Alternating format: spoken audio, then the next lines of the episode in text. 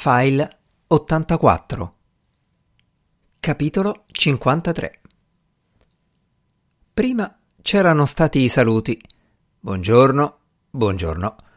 Poi le presentazioni. Sono la nuova inquilina. Allora benvenuta. Poi un'offerta d'aiuto. Non si disturbi. Ma si figuri. Infine lo Svaldo era andato ad avvisare la Tripolina che servivano le chiavi per permettere alla nuova inquilina di entrare nella nuova abitazione. Dopo un'oretta erano seduti tutti e tre al tavolo di cucina, gli scatoloni allineati nel corridoio, a bere un caffè fatto con la moca della povera Lisetta.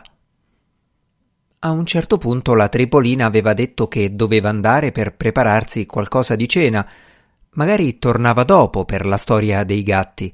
Si ricordava? E comunque, per qualunque cosa, poteva suonare alla sua porta. Lo Svaldo era rimasto ancora qualche minuto e aveva detto a sua volta che per qualunque bisogno poteva chiamare lui. Era una specie di capocasa. Non si poteva pretendere che una di ottant'anni e il nipote. Ah già, c'è il nipote, aveva interrotto la gemma.